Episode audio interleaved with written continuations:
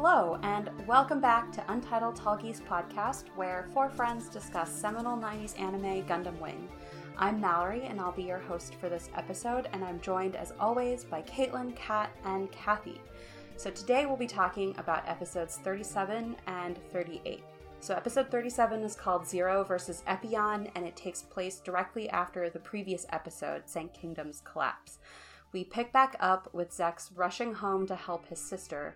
Heero, meanwhile, murks a bunch of mobile dolls in a desperate attempt to stave off their attack, but he's outnumbered.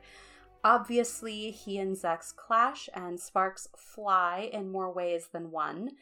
Meanwhile, Relena has arrived at the Romefeller Foundation, where Duke Dermail offers her hand-picked tea from his garden.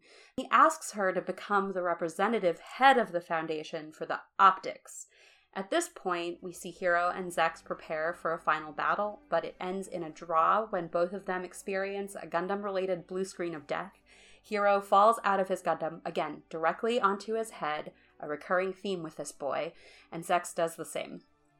Meanwhile, Wu Fei attacks the lunar base and the still being completed Libra warship, coinciding with an attack by revolutionaries calling themselves White Fang, and we're introduced to the idea of the Artemis Revolution. Subarov, Subarov, Tubarov is killed during the attack right after he screams, I am invincible! Sad. Episode 38 is called The Birth of Queen Relena. It starts with what Quatre and Noin have been up to in space, which is in chaos as White Fang and Romefeller clash across the colonies. Wu Fei lays waste to more mobile dolls, and Noin happens upon the battle. She approaches him in her own mobile suit to try to convince him to fight with her and Quatre, and he rebuffs her in the most sexist way he knows how. Meanwhile, Duo and Hilde are filing, quote unquote, when they realize the Winter Corps is hiring, which Duo correctly infers means Quatre is back in space.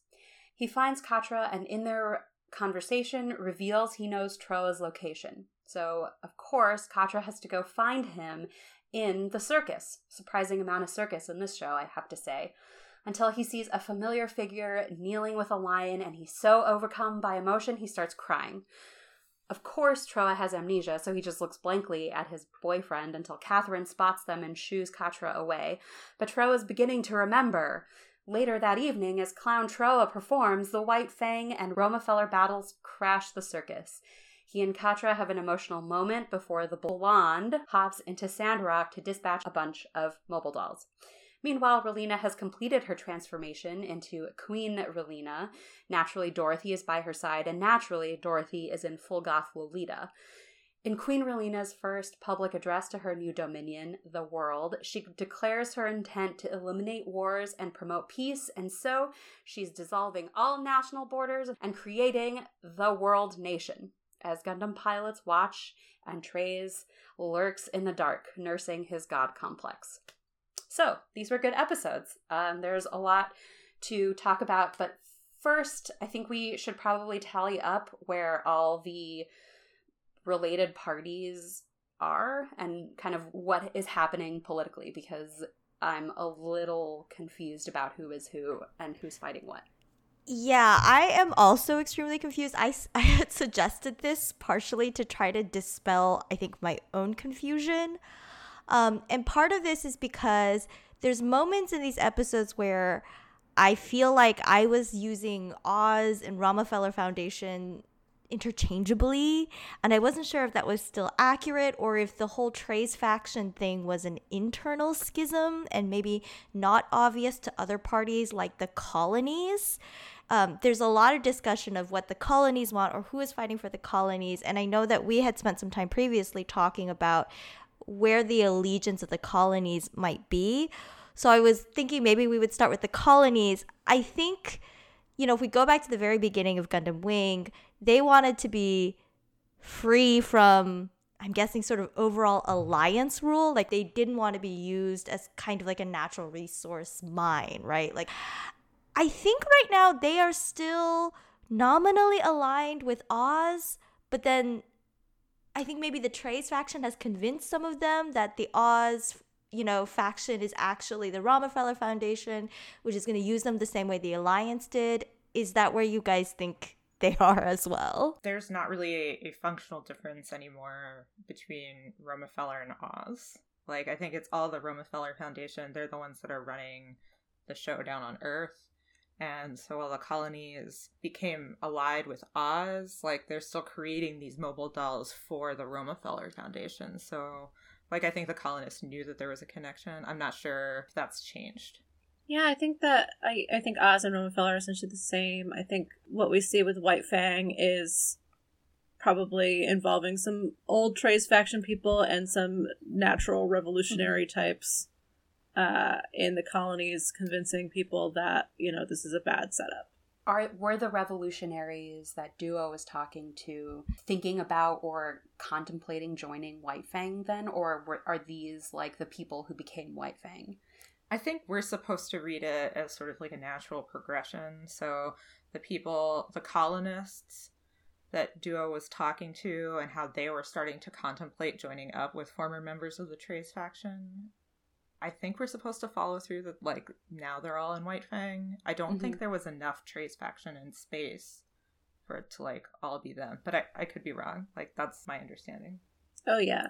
I don't know if colonists, revolutionaries would be inclined to, like, join the outright Treize faction either, for obvious reasons. Right. I just like that we get a new villain, like, 37 episodes. Yeah, I'm excited. I'm excited that Suvorov had to die in order to give us another old man villain. Like, you can't have two at once. Uh, so a, a funny thing about the Suvorov death is I think this is actually a Golden Eye parody. So there's a character oh. in Golden Eye, Boris Ivanovich, who his key phrase is "I am invincible," and he dies in a very similar way to Suvorov in these episodes. There's a scene where he uh, is escaping from explosions. He ends up at a computer. He's like programming something, and then basically somebody blows up a bunch of coolant behind him, and in in the process kills him as well. Um, so I thought that was weird. Like it was like a weird reference. I'm pretty sure it's the right reference because I don't yeah. know why else they would have like made it so explicit. So that was weird.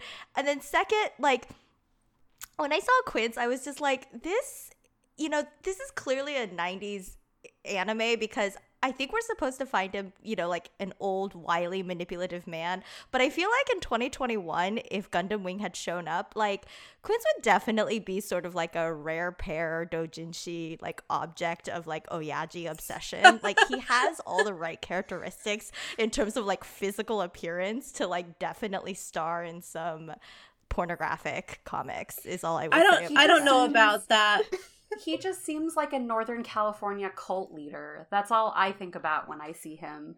Like those old dudes on bikes in like the Sonoma County riding around and looking down on you if you're not wearing yeah he does he does have that vibe. I think in order to be an, an object of the dojinshi obsession he'd have to take his shirt off and reveal like a 12 a 12 pack. Yeah.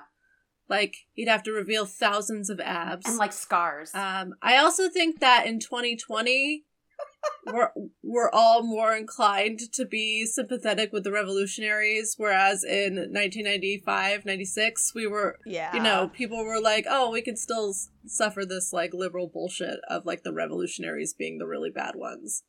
Whereas these days people are like let's let's go overthrow earth. I thought it was really funny that Romefeller's goal right now is for one world nation. Yes and Relena just announces it, which I think yeah. was really it like it doesn't make that much political sense. She essentially just declares all nations one nation now and that she's the queen and now all borders are free, which is an interesting move. I mean, what are you going to say to that? No. They were previously in this Earth Sphere alliance, which I guess must be a form of uh, allegiance between nations that we cannot conceive of right now in our con- current political environment. So they must be like primed for this in some way. Oh, I thought it was just supposed to be like future UN. So like not quite as tight, I think. I think it's like a militarized European Union is how I thought of it. Yeah. Yeah, like Relena can just declare something and it's just going to happen. yeah.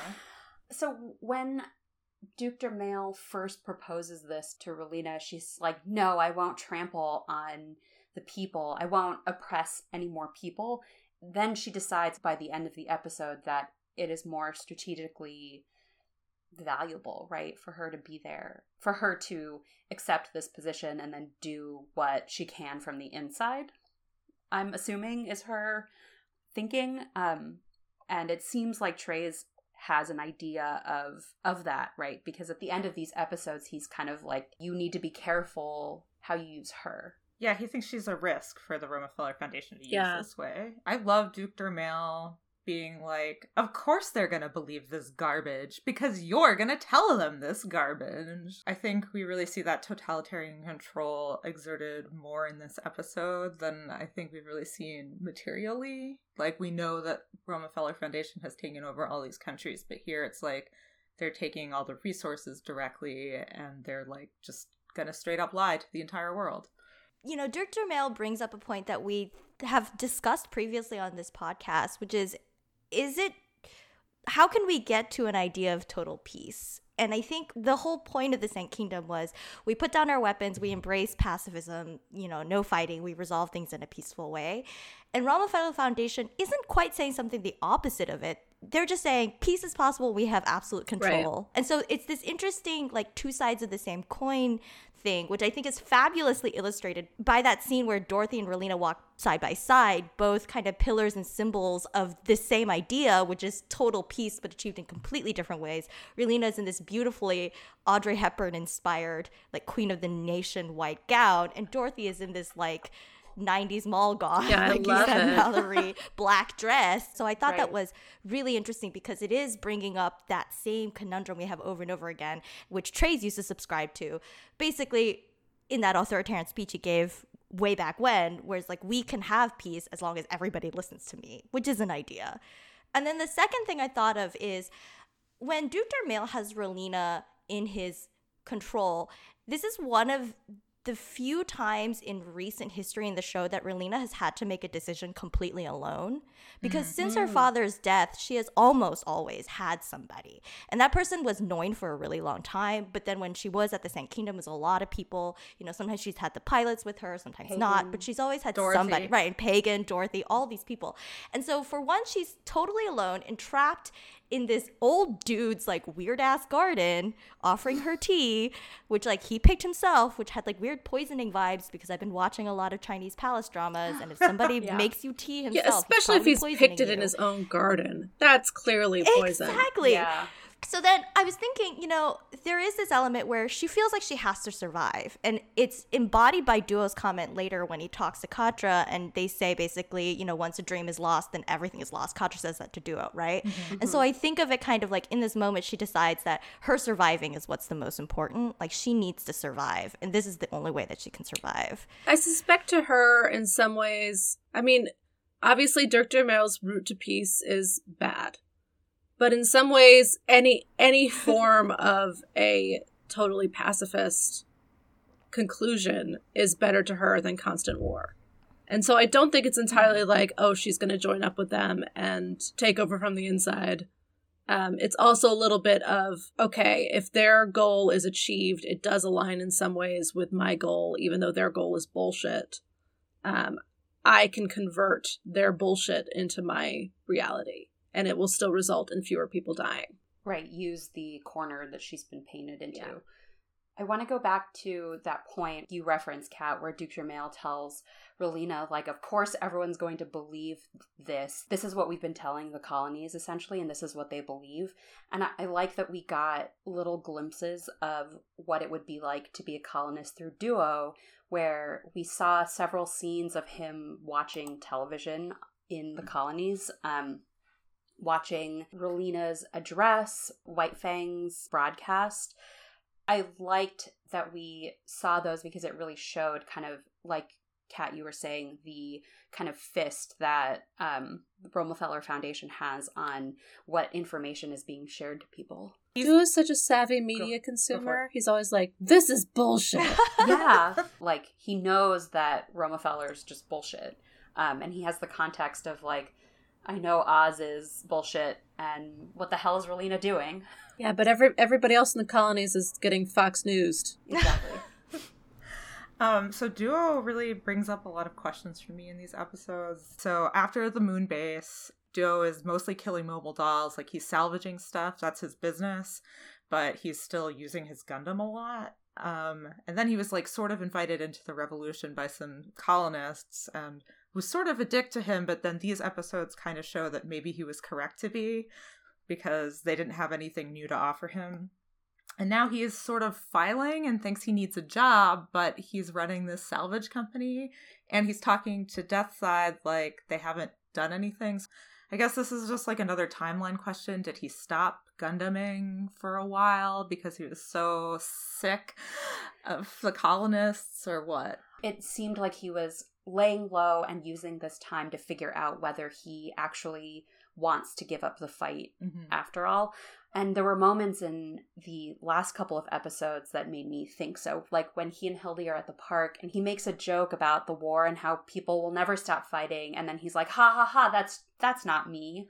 And it seemed like he was he was really trying to kind of put on this like normal suit. Yeah, and, and we get that that same tone from him when he's talking to Quatre. But there was nothing in the show that was explicitly like I'm gonna hang this up or anything, right? I didn't miss something. I don't think he was. I mean, no, you didn't miss anything. There's nothing okay. in here where he discusses it. But I also think it's consistent with what the other pilots do when they mm-hmm. kind of don't know what to do next, which makes yeah. sense because, you know, they're they've never really gotten consistent messaging about what their mission was and to the extent that they did it was always like the scientists feeding them information right and there's none of that right now he probably was wondering like how long will this go on Am I mm, actually yeah. doing anything? Am I making a difference? Like, what else can I do? And so I sort of just see this as like him floundering, but in the duo specific way where he doesn't want to show anybody that he's vulnerable and he doesn't know what he's doing. And none of the other options to him seem particularly great. And so he's just kind of like trying to figure that out. And the only person he can be vulnerable to is death. I also, I also think that, yeah. I mean, I agree with that. I think he's, I think he's in a f- moment where he is shifting from uh, fighting under other people's orders to trying to find his own way to fight. And I think that he's also very attracted to this like average colonist life with Hilde working, doing mm-hmm. his own thing. Mm-hmm. I, I suspect that he is very sick of having to follow orders and fight in a war that he doesn't really understand. Um, he just wants to do his own. I will fight for the colonists when I feel that it is right. Like I will I will do my own little attacks. Um, so I don't think he's given up Gundaming. I think he's given up Gundaming for other people. Yeah. I also saw he was so shaken by encountering Trowa and seeing what the effects of war and battle had been on one of his fellow pilots. And it kind of seemed like he was a little bit thinking about himself and what he's doing. Um, because um, he was like, I can't imagine that ever happening to me but he's kind of doing the same thing. He's sort of back mm-hmm. to his cover in a way. Yeah. I guess I was sort of surprised because he seemed like the most self motivated in terms of still going after Oz after he blew from the moon base. Like Wu Fei went to ground, but he was still fighting mobile dolls and like sort of doing more strategic stuff. So when they pivoted from mobile doll production to like the barge production, I sort of assumed that like that would be his go-to. So it was surprising to me, a person that can barely remember anything in the last third of the series. I think it's also, I mean, Duo has no real support network at this point other than Hilde. Like, he couldn't go find a colony that he was from the same way Wu Fei could, right? Mm-hmm, to like right. reground him. And so I, I do see a little bit of that where he's he's trying to find something that he can invest in and like make a life for for himself and you know in his super secret backstory that never made it into the anime where he was part of this church that then got bombed he was never really part of a family in the way that I think he actually really wants to be. So I do think it kind of makes sense that he's almost playing house a little bit with Hilde. You know, they had this mm-hmm. dog date scene in the last two episodes. Um, they clearly lived together and work together. They work together. I'm not really sure what or where they were filing, but I, they they do spend a lot of time together in a way that one would maybe like play house in a kind of escapist way.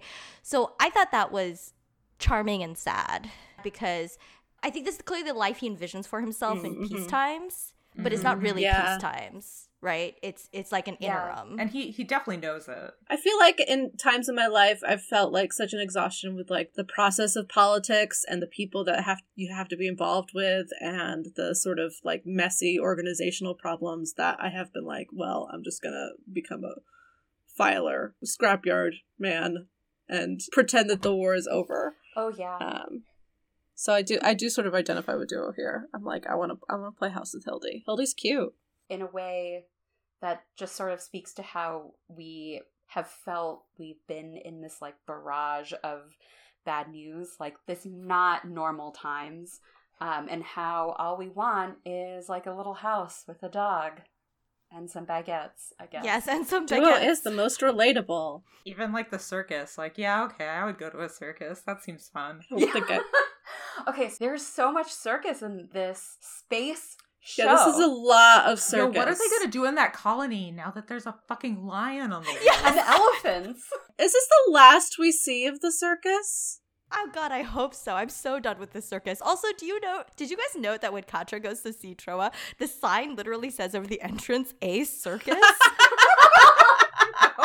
No, I totally A missed that, that was great. I really appreciate the uh, consistency of Trowa kneeling by the the sleeping lion and like I'm gonna get you food, and how we have seen him have affinity with lions before, but that isn't his circus act, and it It's still very weird. It's very me. weird how he's psychic with the lions and yet is a clown. Um, can I just say, because I don't think we really talked about this, I find Catherine's behavior in these couple of episodes really concerning. Yeah, I don't love because it. She is essentially entrapping a man who has amnesia, maybe like has reverted a little bit to childhood because his behavior before he gets his memory back is a little bit weird like that. Mhm. And she just is gonna keep yeah, it it's that way. problematic. Call her out. Um, it was intense, and I think the show doesn't think it's as problematic Yes. as it is Yeah. to me as Does a she? Are they Yeah. actually brother and sister? Does she know that they're actually brother and sister? I can't remember. But Yeah, she doesn't okay. know. Is there something in that Catherine spends so much time reiterating, like, you know, you're going to bring him back into fighting and he was hurt, and, you know, I want him to live his life in peace, and Hilde kind of representing to Duo this, like, domestic lifestyle that he seems to long and the there's this role that I kind of feel like these two characters are playing in the sense that they're they're like quote unquote civilian ties. I think you even get that with Quatre's sisters, even though they're not on screen as much, but like there's sort of that feminine, like home. Wait, but isn't Hilde Yeah. like all four duo fighting again? Yeah, she's like a counter. Yeah. She's like a revolutionary or a counter revolutionary at this point. I thought there that she said a line to him about you want to try to live this life, why are you going back? You're gonna live the life you believe in, and then he's like, I should I find feel- a decent job. I was thinking of their later conversation where she's isn't she like, oh, why don't why don't we join up with this? Why don't we why don't we do this? And Duo's like, no, these White Fang people are assholes. Um, I I think she's all for all for fighting. I think she is trying to figure out what Duo wants and Mm. what Duo thinks that he can achieve. And she's trying to make herself instrumental in doing that, whether that be, you know, waiting to make sure he gets back from the revolutionary meeting intact or like finding a job that could like pay i'm sure for like repairs the Deathscythe or like whatever like other things Right. that he needs to do so i mean i can see that because in a way they are playing house like we talked about but i think that she very much wants to be like supporting this effort to end war and bring peace to the colonies she's just not sure how to do it i do agree however that catherine is playing this kind of like weird entrapped oasis role Yeah. Mhm. um, and it echoes in a similar way, I guess, to how we saw Sally Poe when Wu Fei was on his depression boat, and um, and Quatre's sister before his dad blew himself up. You know, like all these women who just are there, kind of to be therapists because we don't have therapists in Gundam Wing. We have we have mobile suit battles. I don't think that Hilde herself is supposed to be like her character necessarily is emblematic of that, but like her role in this, like the way that the sort of like woman counterparts um, Mhm. are being used in this episode, sort of to contrast those Yeah. two lands. I think, But I think it's Duo happening. himself who has himself trapped in that space, whereas Trowa is Trowa is being kept there by Catherine. Yes. Oh, yeah, definitely. but like they sort of in this episode sort of reflect a different life that these pilots could be having. Like Quatre could be taking over the satellite for his family. Right. And Trowa could live in this circus and not fight and Duo could just get a job, right?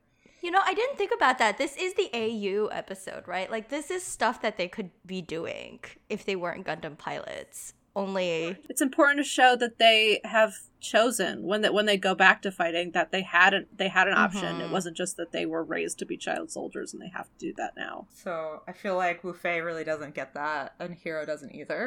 No, Wu Fei is just kind of doing his own thing. He's- um, he's, he's- fighting his own battles. He's definitely having like the same breakdown that Heero and Quatre had, but without the zero system. Yeah. But he has a new Gundam, though. Yeah, he does have a new Um, but and I don't think it doesn't have any zero system. no. His zero system is his own weird, deranged definition of justice, which is basically what I think is right, is justice. it's his memory of his uh grandma sensei figure. telling it telling him do whatever you want. I did really appreciate though this redux of the Wu Fei Noin dynamic because Mhm. it did have this callback to the first time sort of that we met both of them, which was the Victoria based battle, and just seeing where they've come, you know, h- how far they've moved the needle or not moved the needle where where they are with their characterizations. Noin is much more of a, you know, this is what I want, this is where I'm trying to get you to go Mhm. uh, and and Wu Fei kind of gets it, and you know he has this bit where he realizes what she's saying, but then it's like, are you talking about the Saint Kingdom? Because that's gone now. So I just uh, really enjoyed that redux. It shows you the, the changes in this char- in these characters that I thought were kind of more static than this. But he's still a sexist ass. Still, Okay. like sounds like something a woman would say. I'm not taking any orders. He's going to be taking orders from a woman before the end. The dub made it sound like to me, so like please correct me. The dub made it seem like he was a lot more disdainful than it sounded like to me in the the original Japanese, and that it seemed more like a callback. I don't know because I didn't watch the dub cat. Um, I don't think he meant it a hundred percent as a callback, but I did myself wonder if that's what he was referring to because that's almost exactly what he said to her when they first fought and Mm. Yeah. he let her go. And so I I think obviously that Wu Fei has a lot of issues he needs to work through, Yes. and he still is not meeting Noin where she needs him to meet her. So so there there definitely is an element of disdain there, but I also do read in him kind of a softening of that, and it, hmm, it, it mm-hmm. wasn't like necessarily he was just like oh she's just a woman. Like there's a part of it that is like you know, I I am still who I am or who you think I am, but I'm kind of hearing you. Like I kind of know where this is going. It definitely sounded more like a pause in the conversation, and then in the dub, it sounded a little more like "Ugh, seems like something woman would say. Okay, so I want to go back to key reunions that we saw in these episodes, pilot reunions. Um, so we see Quatre and Duo reunite for the first time since, um, wow, Was it the Maganac Corps? the Yeah, Magma Yes, since, Corps, since right. the last time we talked about how they're both bottoms and we can't ship them. So I really enjoyed that conversation, and I thought it was kind of it was a really good indication of where Duo, like where his head is um, at this point, where Quatre is like so gung ho, like I want to protect the total f- pacifism upheld by the Sand Kingdom. Duo has lost faith in this cause, and I think, like you said, Caitlin, is still trying to figure out what he wants to fight for. I want to say something sort of shallow before moving on to my greater feelings about this scene. The first shallow thing I want to say is I know we keep making this joke about them being two bottoms and so we don't ship them. I loved this scene because there is a sort of like I see in their relationship almost like a playful flirtiness, like a Yes, yes. small like frisson of sexuality because they're they're both queer and they both know it, and it's like fun to flirt with each other because they're receptive and they know where they're coming from, but they know it's gonna go nowhere. Like that's the feeling I get from this. And in my notes, I had written that this was like almost a play on that infamous karaoke room scene with Zechs and Noin. Mm-hmm. Only that is imbued with unrequited like and deeply deeply horny energy whereas this is like this it just had to me sort of just like fun old friends who maybe once slept together energy and that's what i really liked about it Yes. Pre- that's presuming that either of them have ever had sex. Yes i know they haven't but that's like how it felt to me. Like that's that's the They're just energy baby i was getting from it.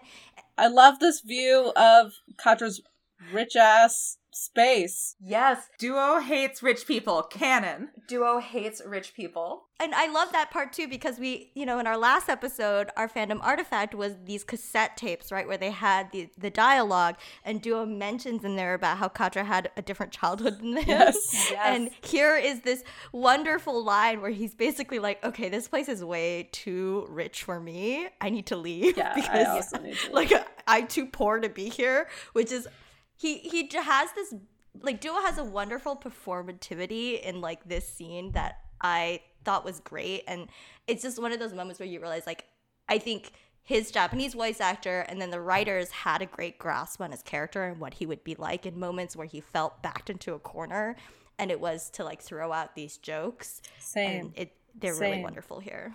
I also wanted to talk about Quatre's reunion with Trowa because he has been longing for his boyfriend for at least several episodes. So in Gundam Wing time, that's a long time.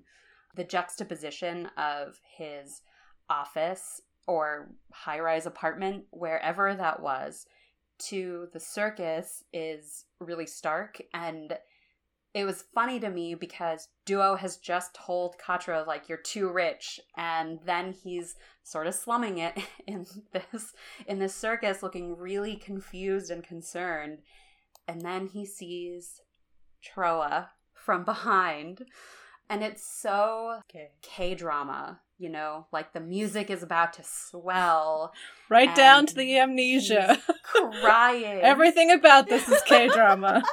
It's so gay. It's just It- like the gayest shit ever. It's It so really gay. Is. And it's like the show was like, man, Quatre and Trowa are too strong of a pairing, and now we need some dramatic tension. What dramatic tension? Amnesia. You know, like they I actually hate dartboard. amnesia as a plot point, and I also don't like it when pairings have external problems rather than internal problems.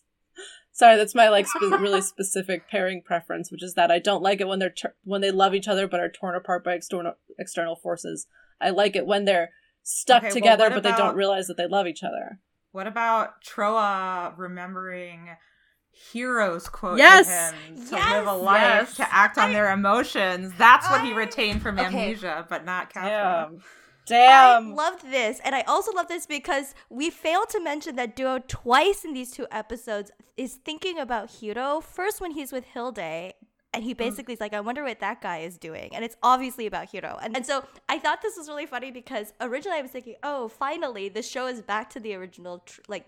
pairings that they set us up with and everybody's really relieved because we're back on solid ground and then Trowa drops this bit where he is remembering Heero's quote to him which inspires him to go to Quatre. And I was like, never mind. I guess we're still gonna spin this like one times three times four triangle until until the People end of can time. remember So he remembers people Heero's can remember quote. quotes from their friends without it being a love triangle. This is definitely Well, a love triangle. He remembers Heero's quotes, but Quatre is calling to him psychically. Everyone in this episode, everyone in these episodes is psychic. Yes. That's the theme. If Heero were psychic, he'd be able to call to Trowa, and then maybe he would get the man. But Relena calls to Relena is definitely psychic. At the end of episode 38, Heero hears Relena, it seems. Yeah. Right? Heero hears Relena, and then Relena hears Zechs, Yes. Yes. and then Trowa hears Quatre. I So don't we- think Duo yeah, but gets that's- to be psychic. That's We only even Re- about like Zechs. Relena. The Peacecrafts can be psychic. Quatre's obviously psychic. If anyone in the show is going to have Heart of Space psychic powers besides Quatre, it would obviously be Relena. I mean, That's that it. makes sense. Um, so we haven't talked about sex. We haven't talked about Zechs, and I think we should because he and Heero have a big clash.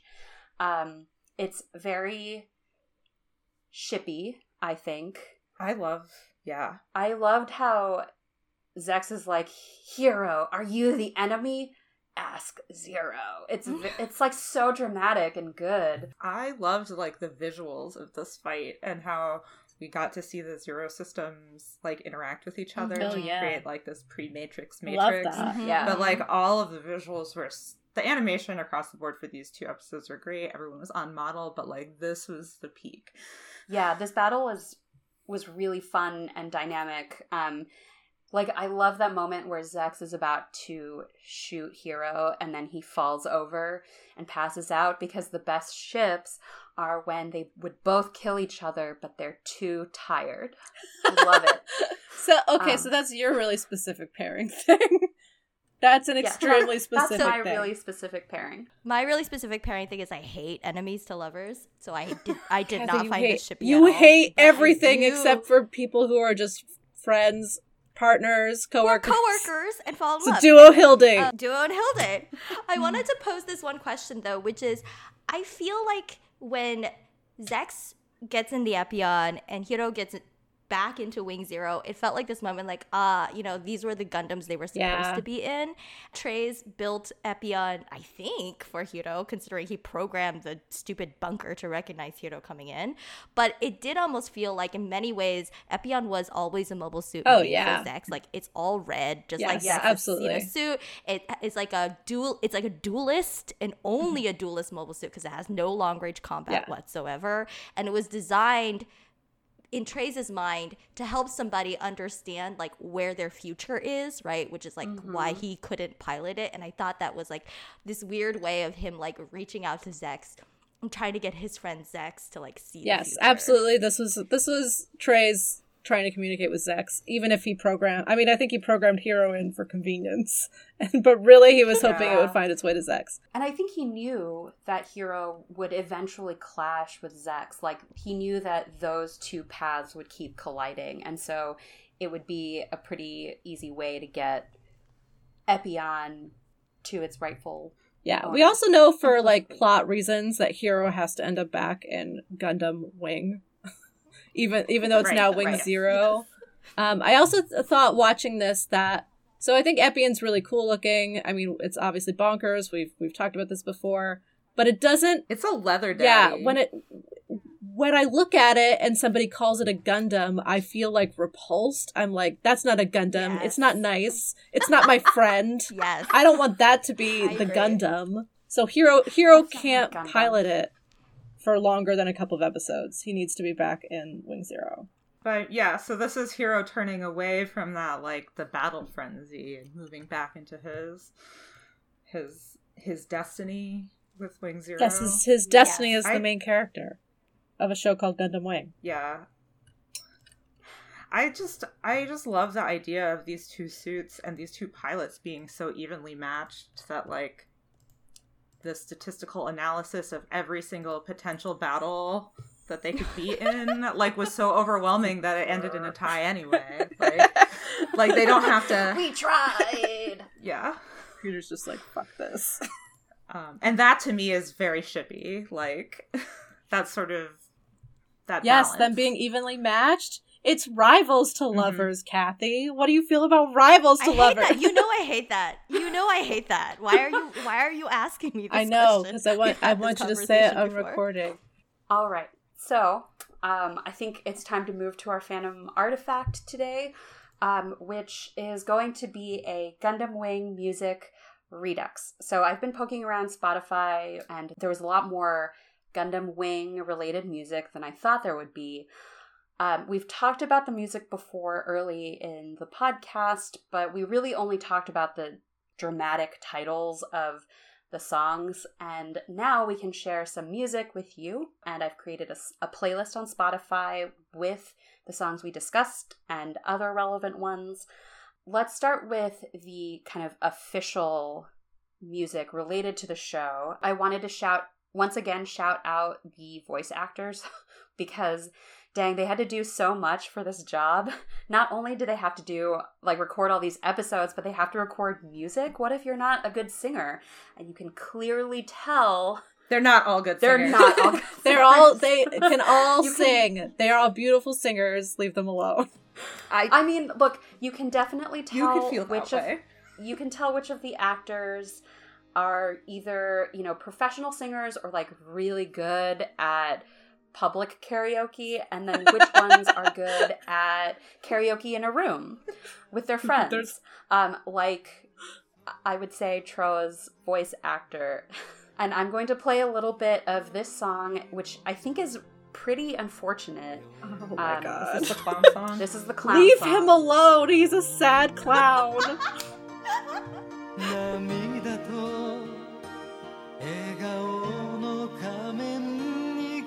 隠された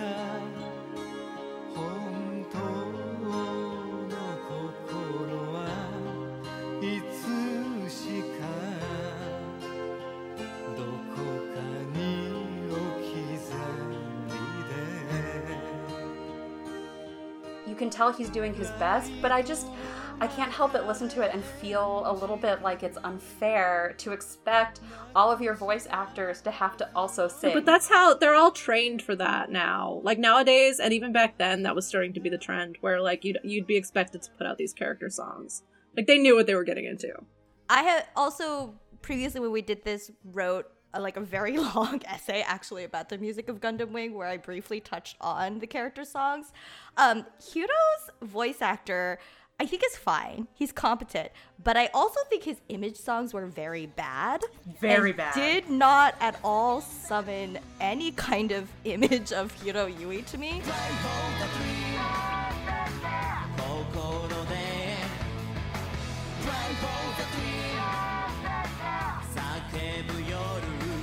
And I would contrast this with the ones for Quatre.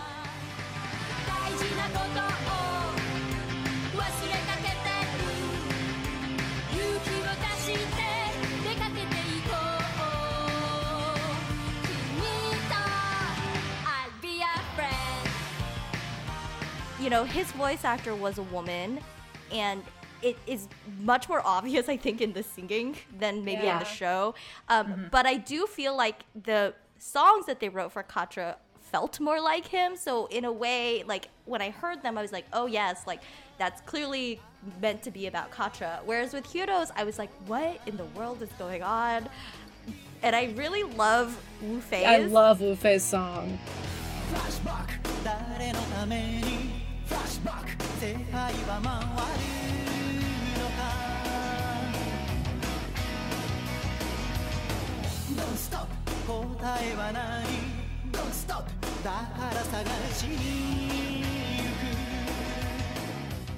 I love Wu Fei's song and especially this one. Um, and what I thought that I've had before is like if this was a K-pop group, Wu Fei would absolutely be the rapper because that is the song that they gave him, the rapper song. Wait, so I will I'll say that I think Heero's song suffers from having to be the main character song. Like it's more of a main character song than just like a hero personality song. Um, I also think Also, Yeah. do character songs normally follow like genre conventions to go with the character? I don't, I don't I don't really know, but I think that they were just going for he's he's the main he's the main character rather than he's hero. So there's a lot of issues in like Seiyu training where like uh, like they're trained to like do sort of very weird things with their voices in order to match the characters. Um, so you do have like examples of female Seiyu who play men or masculine characters, and it's it seems really harsh on their voice. And then when they have to sing the songs, it's it's also kind of harsh on their voice. Um, I think they mostly avoid that with with Quatre. They they sort of let her sing naturally. But if you compare her song with the main girl songs, which we also have on this list, it's clearly like a more like boyish tone. I did really like Dorothy's character song um, joy to my life. Yes. Because I imagine good. that she's talking about war.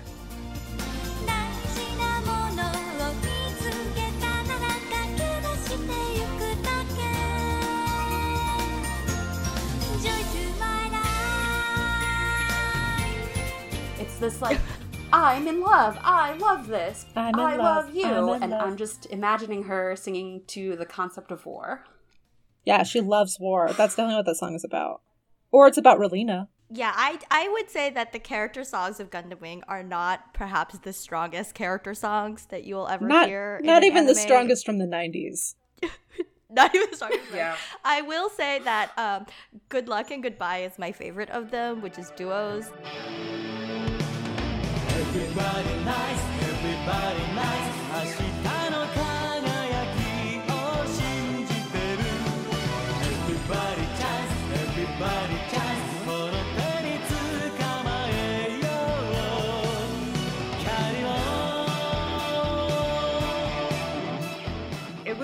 exciting that all the like all the Gundam Wing soundtracks are back on Spotify because when we recorded that first podcast, they had all been taken down.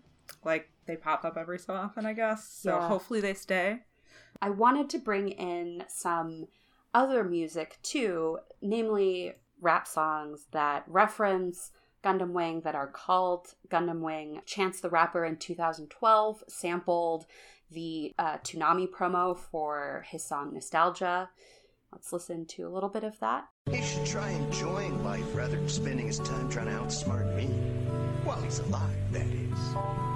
I know what you're saying, but it's not that simple. It's just human nature. What's that guy doing? I wonder. That's the that's the same year that Richie Branson dropped um his NERD EP that has Bring Back Toonami and Toonami uh, Toonami's Back, bitch. I think. Yeah, the, the- ending the song of that. EP. And Richie Branson also did a specific Gundam Wing EP called Wing Zero, which is on YouTube but not on Spotify. I'm reminiscing after school afternoons. That's when I fell in love with Japanese cartoons. While everybody else was chilling doing other things, I was glued to my TV watching Gundam Wing. It left quite The Richie Branson songs are so good. And I was by like by the end, I was willing to like acknowledge him as my otaku king as well. They're great because you can tell how much he loves and respects Gundam Wing. And I have been fascinated in recent years, kind of reading about and hearing more like references to anime in like really popular rap. I know you have people like Michael B. Jordan talking about how much he loves Naruto. Um, Megan Thee Stallion is like a huge otaku, and Yeah. she's my anime my anime queen. We read that Pitchfork article uh, in preparation for this about the intersections between uh, hip hop and anime. And there's a quote in it from an academic, um, Christine Yano, and she's talking about sort of like how this intersection works. And she she mentions that there's in Japan there's like a, a dual admiration fetishization sort of thing for black culture where you both think it's really cool but you also very much otherize it. Um, and the fun part i think is that a lot of a lot of artists music artists outside of japan do the same thing to japan. So like like a lot of the hip-hop vibes are very very much like yeah samurai are so cool naruto is so cool in, in a way that's sometimes is a little bit fetishistic but is also very like good I also like that the article calls out part of it is just a demographic right thing. it's just it's just because we're all the same age Yeah, where they grew up with anime, where, you know, Richard Branson in the Wing Zero EP raps about experiences I remember, which is like coming home and watching Gundam Wing. and and that makes sense because you look at the cross cultural exchange of rap and like Asian media with like Wu Tang Clan. yes, yes. Yeah. Um, if you there, So- there's an interview with Megan Thee Stallion, I think with Crunchyroll, where she talks about her love of anime, and one of the things she says is that she loves Yeah. Naruto because he is just he's just doing his best, and so when she's like down and wants to like be inspired, she she thinks about Naruto. She takes on a Naruto persona, which I think is exactly why we all watch shonen anime, especially because it's about gaining strength. It's about fighting for your friends. It's about uh, kicking ass. Right. and when you're down, still being so true to your passions and your your sense of justice that you're going to keep fighting even when you're you've been kicked to the to the ground. And I feel like that is a, an idea that is really resonant to people who feel marginalized. Yeah. Um, well, the, and the whether because you have nerdy preferences, media, or for other reasons. Well, I think this is like you can like anime and be cool at the same time. I mean, the, so the the big one of the big rap references to anime is Dragon Ball Z, which we haven't. I don't think we've even discussed on this huge. podcast. No, we have not. but even I it. watched Dragon Ball Z too because it was on at the same time as Yeah. on Toonami. Um, and I really think that I've, oh my god, somebody's gonna have to r- remind me because there's there's a rapper talking about how like Dragon Ball Z expresses the experience of the black man, where they are like in exile and they're struggling. Um, because that's that's what Dragon Yeah. Ball Z is about. It's about like this race trying to like revive themselves and like save the world via their uh special powers. oh, Riza? Yes, RZA. yes, yes, it yes. was RZA. And I, I do also like though at the end of the Pitchfork article where the where, um what one of the people interviewed says basically, well, I like Gaara because he had a face tattoo, just like he was a, if he was like a SoundCloud rapper, which I thought was so funny. Like there's these these resonances, accidental or otherwise, that t- you know tie this genre to you and makes it feel like this genre expresses some things that are familiar to you or comforting to you, and that one made me laugh a lot. That's like the best part of anime, right? Because, like you said, Kathy, the rule of anime is that everyone in that world is just so sure of themselves and their world. Yeah. It's a real comfort, even when we watch characters who are struggling in their world. It's kind of comforting to see them, like, still feeling true to themselves. Yeah, it's interesting because it's not really how I experience Gundam Wing. Like, I don't experience Gundam Wing the same way I experience Naruto. Um, I feel like it's a very different narrative, but I also wonder. I mean, obviously, Gundam Wing is not as popular a hip hop to- topic as Naruto, um, but I wonder if like part of the appeal in some of the songs that we listen to uh, is that there's like this complexity, that there's this uh, uh, darkness within the sort of like fighting and power fantasy of like having a mobile suit. Um, And it's it's sort of hard to think of Heero as like that traditional shonen pick himself up when he's been knocked down kind of character for me because it's sort of like sometimes though he'll just blow himself up, which is very relatable but a little less motivating.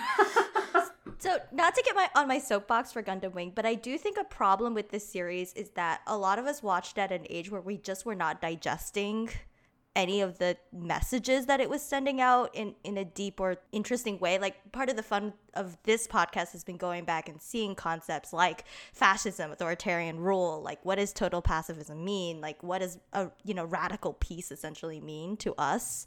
and what we can do in our lives. I just think that when when I was that age, I was I would not be capable of thinking about those I don't things. know. I Whereas I I think, think like kids kids well- do pick up on more of that, and that's partly why these shows appealed versus American cartoons. I I agree, Caitlin, but I think like it's different than DBZ or Naruto, which I think when you see references to them in rap songs, like Caitlin, you brought up the fact that Frank Ocean at one point drops a reference to Majin Buu Yes. in Pink So, Matter. yeah, I and basically Um, talking about uh, I I assume pussy, yes, and which is not what, what I, I- thought of when I saw Majin Buu back in the day. But now every time I see Majin Buu, that is what I think of. Yes and so what i think of is like there are some shows that i think you know you internalize and then the references you drop about those shows are different from the way that gundam wing is dropped in the examples that we see in this playlist which mm-hmm. feel very either a reference to them watching Gundam Wing as a kid or just about the mobile suit. Like in one of them I remember the lyrics are literally pull up in a Gundam Wing Yeah. Mhm. and and that's kind of it right like there, it's not the same kind of deep and many layered reference that the Majin Buu reference in Pink Matter is because it's clearly something that's kind of like wormed its way into Frank Ocean's thought and consciousness. So I wonder if it would have been different or if just the nature of Gundam Wing itself as a show makes that difficult the same way DBZ or Naruto does.